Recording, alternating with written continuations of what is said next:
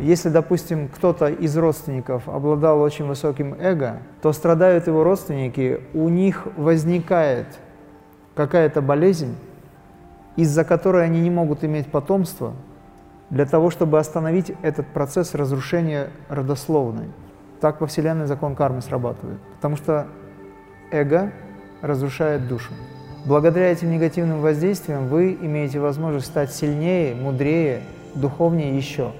Если бы у вас все в жизни было хорошо, вы бы здесь не были, понимаете? Поэтому я часто говорю, не ждите, пока Вселенная заставит, начните сами. Сейчас время действия. Без действия ничего не получится.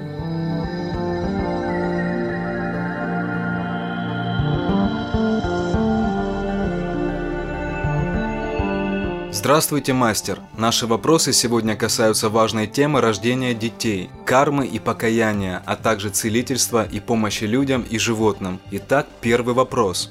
Насколько правильно применять такие методы, как ЭКО, если есть вероятность передачи генетического заболевания ребенку? Вопрос такой очень спорный, если зависит от вашего отношения к этому. Есть возможность благодаря духовной практике изменить генотип собственный. И такого рода событий очень много, слуш... ну, как бы есть случаи много. Например, тот же случай с ВИЧ, это же тоже на генном уровне происходит. Поэтому, если вы подождете, к примеру, ну не вы или кто-то, подождете и займетесь собой, то вы сможете родить здорового ребенка независимо ни от чего, изменив структуры, свои структуры. Есть другой вариант – когда вы готовитесь к зачатию, к беременности и к рождению, занимаясь духовной практикой, обращаясь к Высшему, но ну, тут уже нужно довериться, и просите, чтобы та карма, которую вы носите, не отразилась на ребенке. И тогда не надо ждать, ребенок рождается, и у него нет этих симптомов. Туда же входит еще и просьба или обращение к Высшему с тем, чтобы прекратить в этой родословной по роду, чтобы там от матери или от отца передавалась эта информация. Как правило, такие вещи происходят, когда природа хочет остановить эгоизм человеческий. Объясню сейчас, в чем дело. Если, допустим, кто-то из родственников обладал очень высоким эго и агрессией, допустим, да, внутренней, либо уже и внешне проявленной, то страдают его родственники, у них возникает какая-то болезнь, из-за которой они не могут иметь потомство, для того, чтобы остановить этот процесс разрушения родословной. Понимаете, о чем я говорю? И тогда рождение следующего, скажем, ребенка, который на себя взял это, то есть предыдущий родственник, который негодяй, образно говоря, он не болеет этим, болеет тот, кто взял на себя это – чтобы тормознуть. Бывают моменты, что не болезнь, а просто нет детей. Вот у меня есть родственник, у которого вот что бы он ни делал, он уже второй раз женился, у него нет детей. И что интересно, я ему говорю, займись тем, что я тебе могу дать. Он говорит, я не могу, я мусульманин. То есть он не понимает, что то, что я ему предлагаю, не нарушает его веры. Более того, делает еще более счастливым и продвигает дальше. Но он говорит, не могу. И вот он сейчас без детей. Они уже даже достаточно долго живут вместе со второй женой, и ничего нет. То есть тот ребенок, который уже взрослый ребенок, взял на себя карму рода, он останавливает процесс рождения, потому что он не может родить ребенка, либо не хочет рождать такого ребенка. Страх за то, что ребенок будет какой-то не такой, это и есть остановка. Для чего это произошло человеку? Для того, чтобы он исправил ошибку. Такая возможность есть для того, чтобы он прекратил эгоистическую передачу, потому что там идет такой момент, если бабушка эгоистка, дочь еще более эгоист. Если у дочери рождается внучка этой бабушки, внучка вообще разрушительна. Там усиливается процесс. И чтобы душа не погибла ради вот этого, скажем так, спасения души, идет мощная блокировка этого всего. Ценой даже жизни некоторых людей. Это вот так во Вселенной закон кармы срабатывает. Потому что эго разрушает душу. А душа — это космический продукт, это божественный продукт. Поэтому ценой жизни души, образно говоря, материальное все в жертву приносится. То есть тело, жизнь и все остальное. Вы сказали, что влияние кармы можно уменьшить через покаяние. Как правильно это делать? Вы э, можете это делать от сердца своим, как говорится, своими словами, если вы просто даже, если, предположим, вы не знаете, что вообще происходит, э, почему так возникло все, но вы знаете, что это есть, и вы говорите, я приняла, допустим, на себя или принимаю на себя это, я прошу прощения за, и перечисляете там, в том числе и себя, за ведомые и неведомые какие-то ошибки, я прошу дать мне возможность. То есть вы должны общаться с Богом. По-настоящему в сердцах, в душе. Это происходит по той причине, что мы не общаемся с Ним. Зачастую. Поэтому это единственная возможность. Просто обратитесь к Нему по-настоящему. Итак, смотрите, с эко не торопитесь. Это же про вас вопрос, правильно? Сколько вам лет в этому телу? У вас запас еще достаточно большой. И объясню, что я хочу сказать. У нас был опыт, вот Хадиш знает. К нам пришла женщина, в 42 или в 43 она пришла, Джамильна мама, сестра вернее. В 45 она родила, если я не ошибаюсь, первородка. Она пришла к нам где-то в 42 или 3, полная развалина была. Это уже взрослая женщина, которая никогда не соблюдала ни диету, она в Дагестане живет. Она пришла и говорит, хочу ребенка. Одинокая женщина, у нее семьи, никого нет. Хочу выздороветь, хочу ребенка. Выздоровела и родила ребенка. И девочка в порядке вполне. А у нее куча заболеваний было, этой женщины. Два года мы ее вели по курсу, она и голодала там недолго, правда, но достаточно часто. Выполняла практики определенные дыхания, то тогда крию мы не давали. Если бы крию давали, гораздо быстрее все было бы. Попробуйте, у вас есть возможность. Потому что эко – это будет, ну, я не хочу так говорить, но это будет не совсем ваш ребенок. Понимаете, о чем речь? То есть биологический материал может быть да, но вот эта вот особенность, да, души и связи, она несколько другая.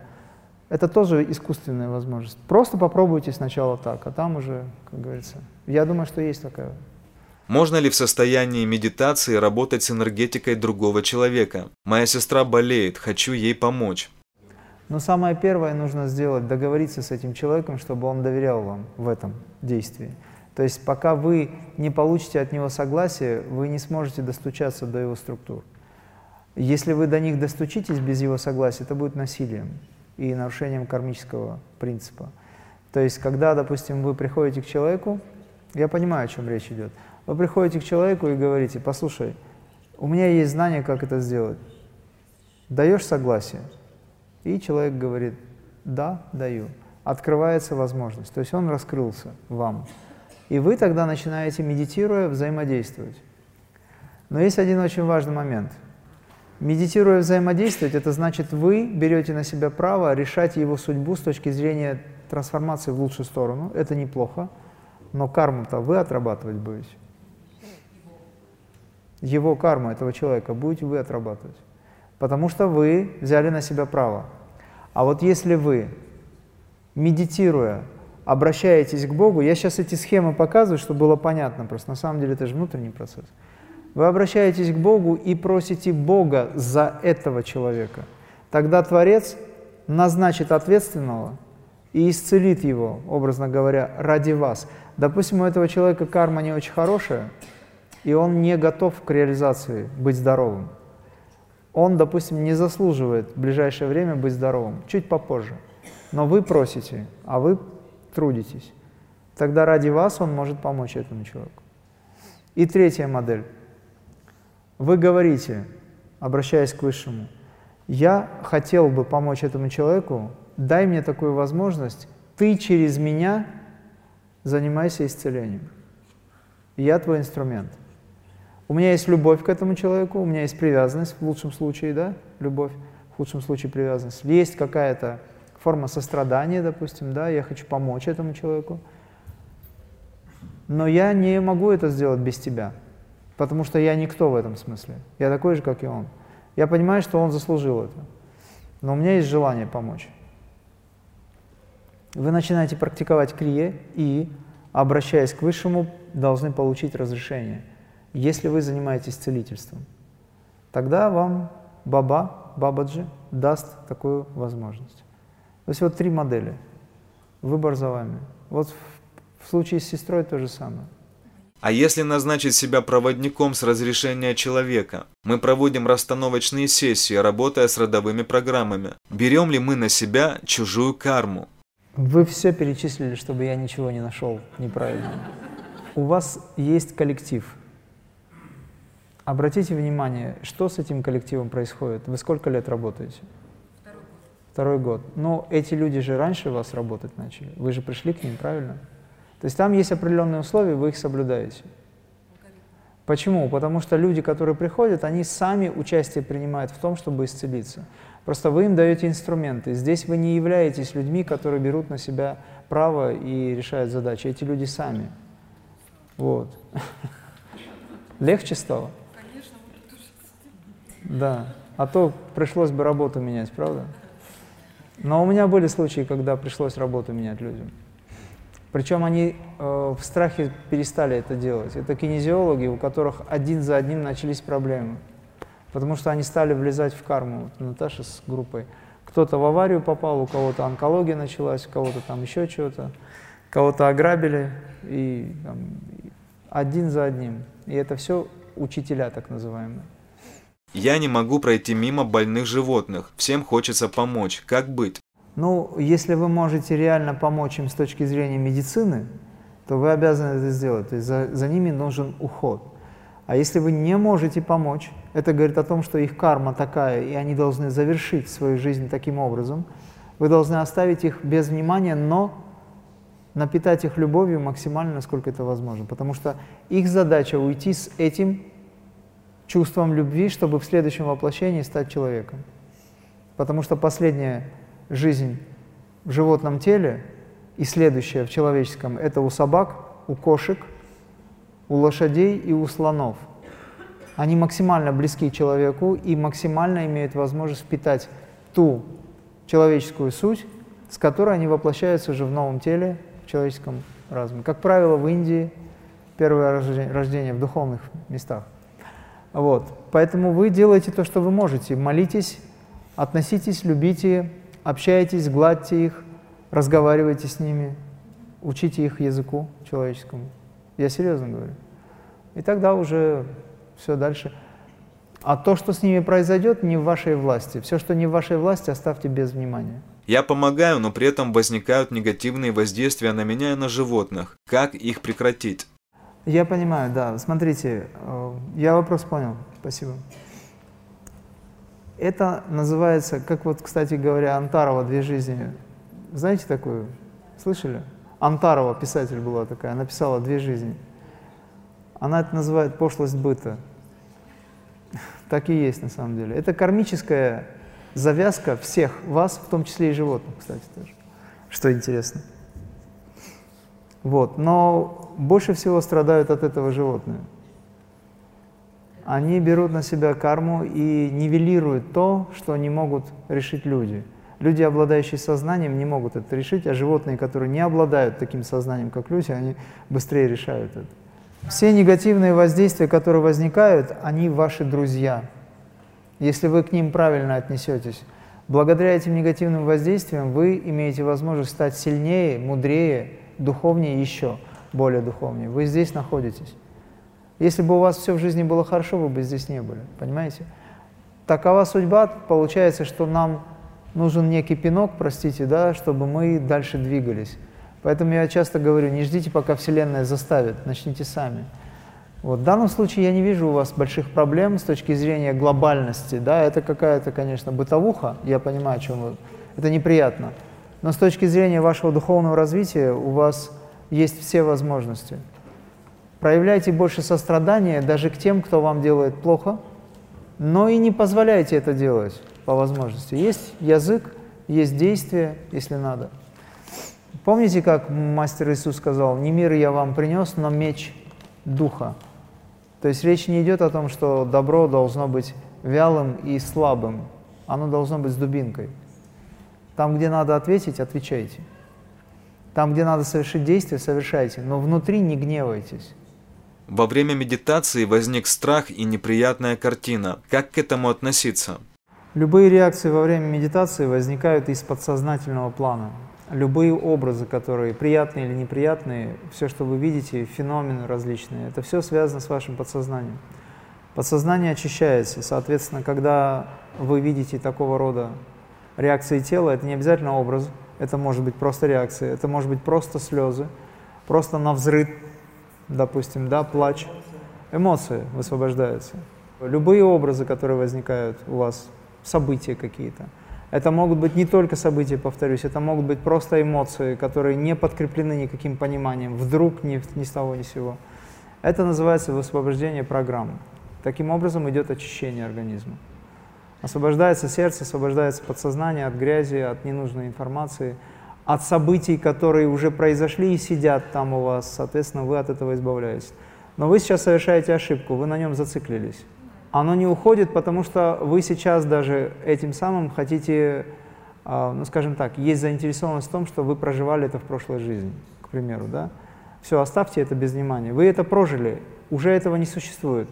Оно просто как информация сидит. В данном случае оно вышло на поверхность, чтобы уйти.